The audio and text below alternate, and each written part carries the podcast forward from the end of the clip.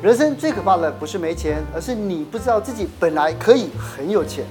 原则上九年，希望有一桶金三百万，系统性简单的方法让你达成。是为了省税，放进去政府帮劳动部帮你管理，到你六十五岁可以赚到两百万，放到台湾零零五零。对，结果是多少？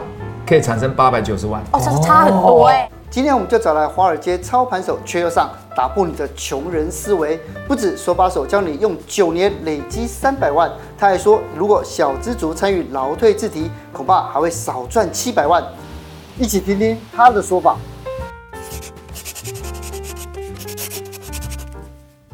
蔡尚华，你现在会不会碰到很多年轻的朋友来问你怎么理财呢？嗯，而且呢，还有很多网络上会拿我们来诈骗，老师诈骗特多。是，对啊，提醒大家，啊，没有在赖开群组，你们也没有开？我也没有开啊，对啊，这个也很烦恼呢，这每天每天都回不回不完的讯息，这样子。是，因为过去三年。其实因为疫情的那个封关，嗯，工作其实受到影响，很多人是靠那个储蓄来吃老本的。是，然后发现说啊，其实我离退休的越来越远了。很多年轻人说，他现在退休算是要七十八岁才能退休。其实我最近看到一个新闻，我觉得非常非常吃惊哦。他们做了一个调查哦，发现在台湾啊，三十九岁以下这些年轻朋友里面的，真的有存到第一桶金，也就是一百万的人，比例居然只有。一点四 percent，是不是比我们想象中低很多？就是那一点四哎。但是呢，不得不说，就是大家会觉得说存到第一桶金是人生的一个目标，可是阙老师这边会建议大家，第一桶金一百万不够，至少三百万。是为什么我们三百万啊？因为第一个啊，通膨来讲的话，如果说你是两趴，台湾大概是差不多两趴了。对，美国差不多差不多差不多在三趴。嗯，三趴的话，你看哈，如果经过二十年下来啊，你的九十七万就变一半了。嗯就五十四万，大缩水。对，嗯，所以你你如果不不把通膨考虑进来，你的钱其实在贬值，你的钱购买力是这个是很危险啊。通常温水煮青蛙，你没有感觉到。那第二个为什么三百万哈？三百万你看哈，如果说百分之八的投资报酬或百分之九，大概百分之八就二十四万，百分之九的话就二十七万。以前我们叫二十二 K 嘛，大学毕业生二十二 K，现在二十六。你二十六 K 来讲，等于是你有三百万啊，你已经产生一个分身，嗯哼，这个人开始提皮包帮你干活，嗯，所以他开始有感，对，你的人生道路上开始不会孤单，所以三百万对你来讲，你你人生不可能一毕业一进入社会一定有风风雨雨，嗯，这三百万可以为你挡风遮雨，哦，你看嘛，就是我们大家会设定目标，我们大概就会设定原则上九年。希望有一桶金三百万，那怎么达到？这个我们待会会再聊。老师，我跟你讲，要达到听起来蛮困难的，因为同样这份调查里面，我看了真的也是觉得 哇，还蛮可怕的。那是没有方法。你知道吗？他就说，在这个台湾的三十九岁以下的这些人的平均哦，大家全部平均起来的现金存款只有十二点四万，而且有二十二 percent，将近两成的人是零存款的。所以其实，在这样的一个状态下，为什么大家都存不了钱呢？存不了钱，有时候是一个观念上的一个盲点。我曾经有一篇文章叫做《为什么美女主播没有第一桶金》。他说我原来我也是阙老师讲中的那个小资主，他也没有三百万。我也曾经碰过一位。女性的专业律师工作了十年，没有第一桶金三百万，为什么？我们简单来讲，第一个哈，高收入不等于高储蓄，这些专业人士都犯了一个大的迷思，以为所得高他就可以过这样的一个生活。嗯，事实上不然，你高所得不代表高储蓄率。为什么？通常百万年薪哈，工作对绝对是有一点责任是，有点分量，不会那么轻松，对吧？嗯，所以工作一定很累。那很累的话，他有时候拿到薪水会不会想要犒赏自己？一定买个包包嘛？他会天天犒赏自己。不要不要说天天啦，就难得他会觉得我我辛苦这么久，所以偶尔买一点奢侈品不为过。那如果像泽金讲的，如果经常犒赏自己，那个漏洞就更大。所以第一个高所得不等于高储蓄率，这是第一个迷茫点。第二个，有时候没有理财知识。无法驾驭金钱，是金钱在驾驭它。所以有时候一个投资错误啊。五年、七年、十年的积蓄就不见了。对，真的。哦，那五年的积蓄，我我们设置在做财务规划，我们碰到一个三十岁年轻人，这对夫妇啊，三十岁了，好，那已经奋斗了好多年，光是六七年的储蓄放错位置，到现在那个，比如他放在这个投资型保险啊，投资型保险不是不好，他放的位置加上那个有一段时间的要。你解约要扣款，对，所以他放了半天只能拿一半。你看 六七年的东西要存第一桶金，方向偏打偏了。对，所以这些都是不具备理财知识，对，对不对？第三个呢，没有设定目标，没有设定目标，没有设定目标。哈佛大学已经做过一个研究，一百个学生里头，百分之八十的学生啊，没有设定人生的目标，过了一个很愉快的毕业暑假，就度假到海滨度假，然后就结束。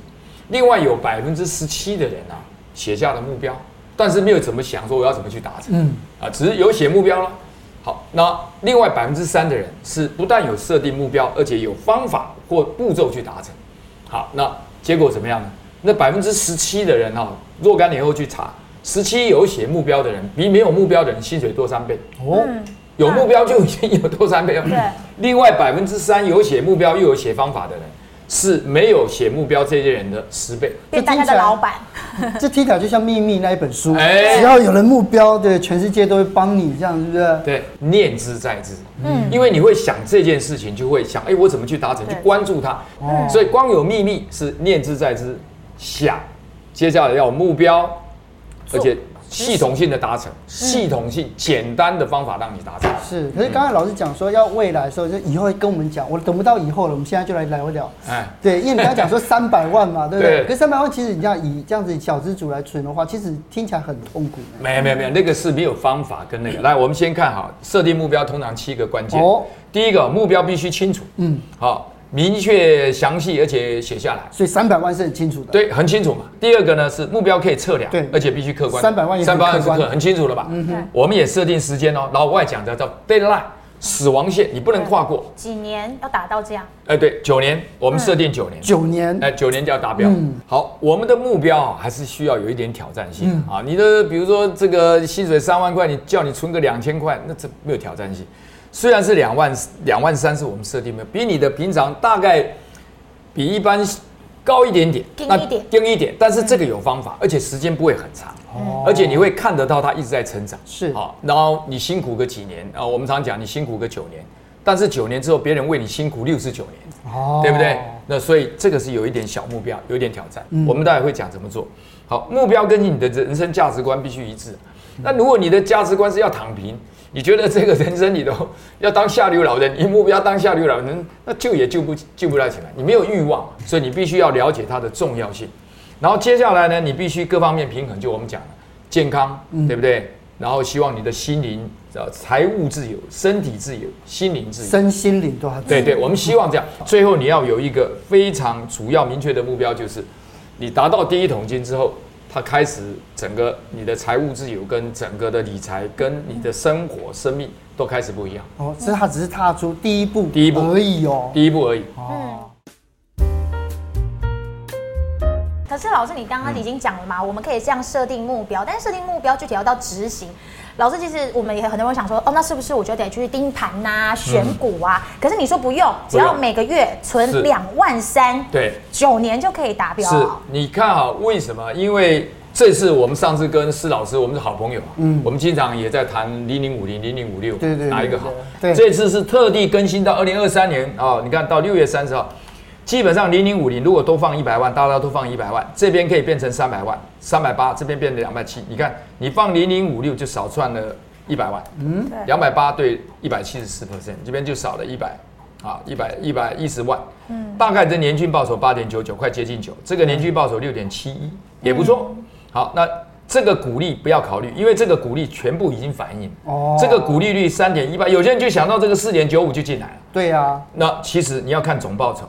嗯，三百八对两百七，两位不要小看啊，这个零零五零的这几年的投资报酬八点九九，这个八点九九就可以滚出一个，假如我们每一年每个月两万三哈，九年半啊，其实不要八点九九，七趴甚至比七趴再低一点就可以达标了。所以很多人认为说要十几趴，那个我跟你讲，高难度的八点九九七趴，每个月照我们的方法七趴而已哦。这的就可以达标了，嗯，三百万。好，所以简单来讲，我们鼓励哈，每一位小资主还没有达到三百万，不要花时间去盯个股，嗯，那个要花时间的。我我们碰到有很多的主管都很工程师啊，第二天精神不好的就知道晚上在看美股，啊，然后呢心情安不宁的就知道当冲被套牢或被宰。对呀，这个下次哦公司要裁员，你都是优先名单，真的，你放那个时间在那边呢。你让零零五零就台湾五十家企业为你干活，嗯哼，对不对？台积电八万个你最优秀的同学都在替你卖干。统一企业你进去叮咚叮咚，Seven Eleven 三四十万个员工替你干活。嗯，中华电信赚你手机的费用，台湾大哥大，你还过头来去买零零五零赚他的钱。嗯，所以小资主一个概念，在你第一桶金之前，不要浪费时间，就像上华讲，不要盯盘，是用这个零零五零 ETF 来做工具。所以老实说，除了零零五零之外啊，它还有一些呃小资主，他更积极的去劳退自提百分之六。不过老师却不建议他们这样做，为什么？会计师有时候会从一个单一视角，就是明明你放百分之六就可以省税，你为什么不放？那我们就来看一下，玛丽是三十五岁，她的级税率的级距就像你刚才讲的五趴，嗯，这个是二十趴，三十趴，四十趴。今天没有第一桶金的人，大部分都落在五趴。我们就来看玛丽呢，每一年自提可以提三万块。那他就有两种选择，一个就是我这百分之六我不自提，嗯，啊，一种选择就是我自提放进三万块，我就可以省税。对，这一段期间呢，大概到他六十五岁的时间有三十五年，嗯，这三十五年当中呢，基本上呢可以一共省到五万二，嗯哼，好，那他就很高兴，就这样。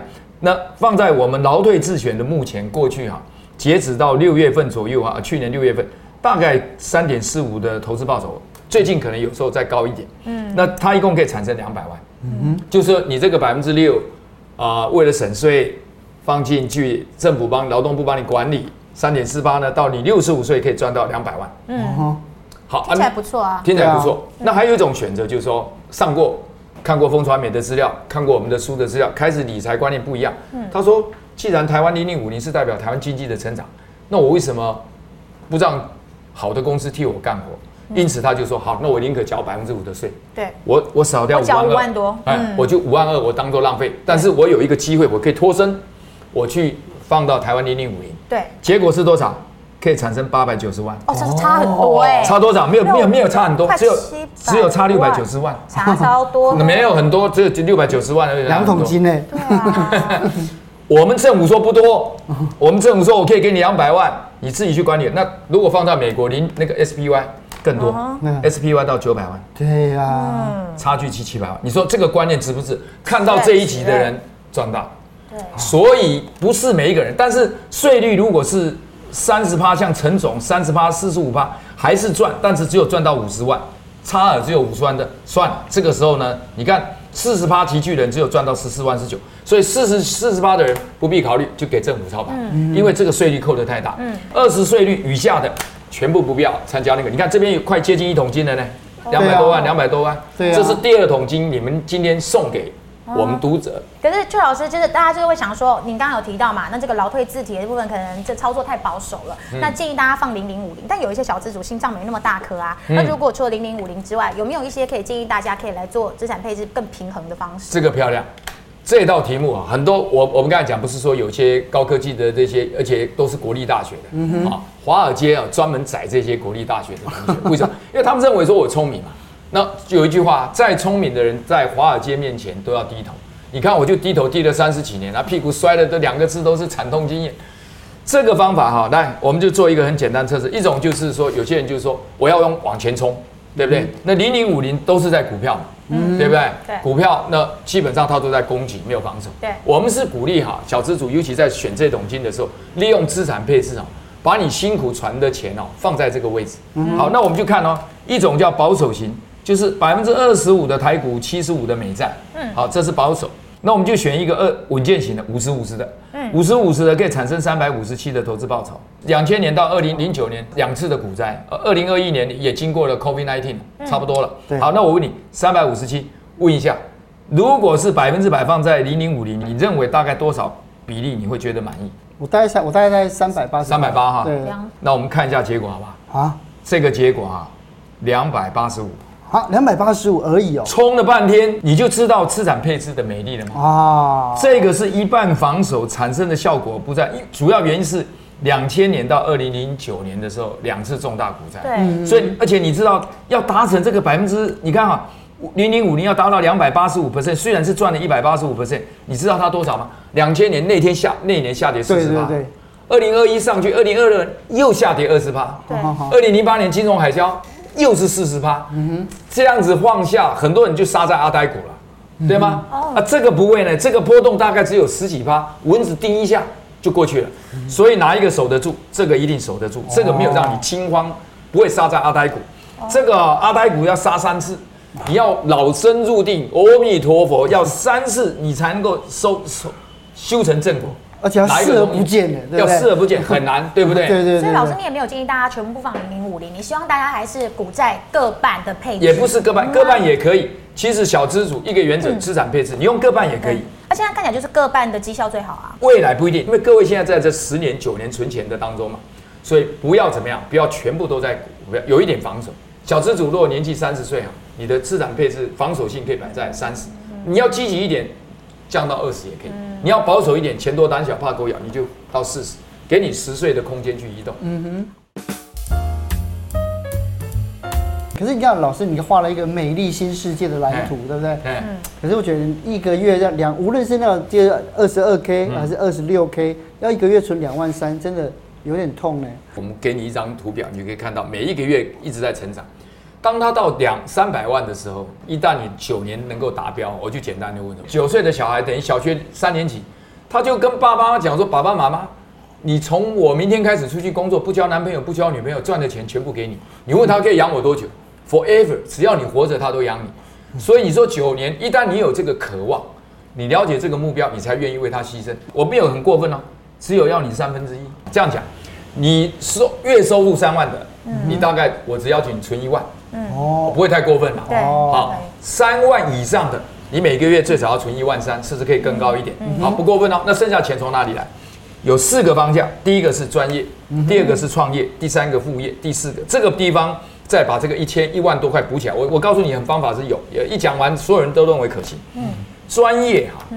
因为你要投入自己的专业，你要做到你在公司无可取代，你一定会加薪嘛，嗯，对不对？你说原本是你三万块钱，你刚开始去上班，你总会加薪三万二、三万三、三万五上去，对。所以专业是你不可以丢掉的东西。嗯。第二个创业我们不谈，稍微跳过，因为创业挖到的不是第一桶金，挖的好是一桶一座金山。对。但是失败呢，也跟也跟我们以前一样，一个洞，而后面写破产。对啊。所以创业我们今天先跳过，它难度很高。副业哈。我举一个例子，我曾经在一个 一个大学里头，有个舞蹈系的同学，我们当时在谈副业。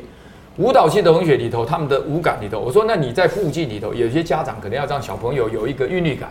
我说，你也可以在你们的教室、你们的体育大学里头，跟学姐学长，你们可以拍一些活动东西里头。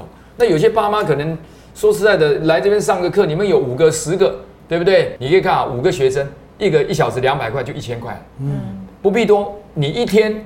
五百块二十天就是一万块，算一算比安亲班都还便宜。嗯，而且我说的，你们做得好的话，你也可以拍 YouTube，拍一些小广告，然后变小网红，开始接业务。哎，我跟你讲啊，对，有些同学是可以做业务的。哎，有没有说结婚来一段什么这个热舞或者一些什么和一些活动啊？那你就可以接案。勤俭呢，勤劳与节俭呢，我就举一个例子，我有一位医生朋友啊，当时就是买车嘛，那我建议他五万块的新车的钱呢，分一半。啊，一般买四到五年的 Lexus 的那个四百的旧车，旧车，然后另外的钱呢，两万五呢，就把它放在美国标普五百，就五百在，相当于台湾的零零五零，对，然后让它滚，让它滚，每隔五六年、六七年的时候，它可能又慢慢上来，所以它等于是永远大概六到七年，好的车子哈，你看宾士、宾士或者那种 Lexus，，你开个六七年都没有问题，嗯，而且很好开，嗯，所以它几乎每到六七八年呢，就有一辆一直不停的换新的模模的模型。啊，这就是勤俭的威力。所以这四个方向啊，额外再给你创造一万到一万三，很简单。